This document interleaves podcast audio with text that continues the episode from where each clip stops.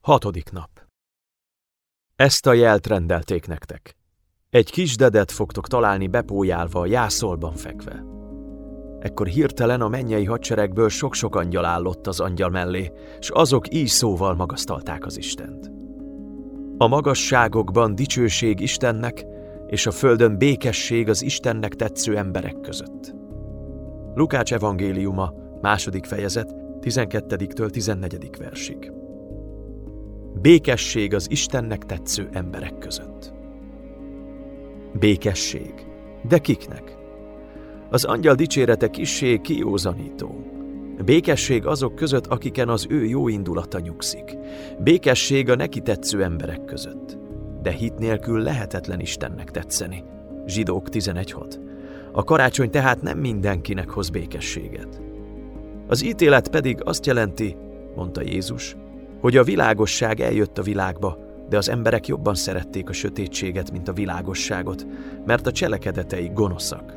János 3.19 Vagy ahogy az idős Simeon mondta, amikor meglátta a gyermek Jézust. Íme, ő sokak elesésére és felemelésére rendeltetett Izraelben, és jelül, amelynek ellene mondanak, hogy nyilvánvalóvá legyen sok szív gondolata.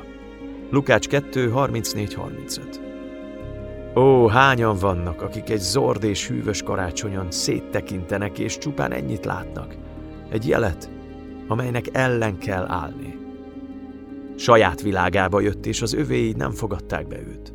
Akik pedig befogadták, azokat felhatalmazta arra, hogy Isten gyermekeivé legyenek, mindazokat, akik hisznek az ő nevében.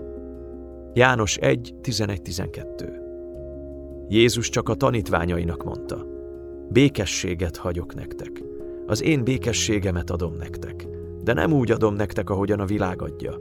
Ne nyugtalankodjék a ti szívetek, ne is csüggedjen.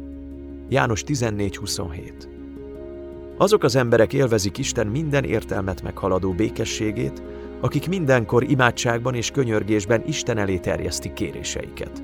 Filippi 4, 6, 7 az Isten békességének kincses ládáját nyitó kulcs az Isten ígéreteibe vetett hit. Ezért kéri Pál imádságban.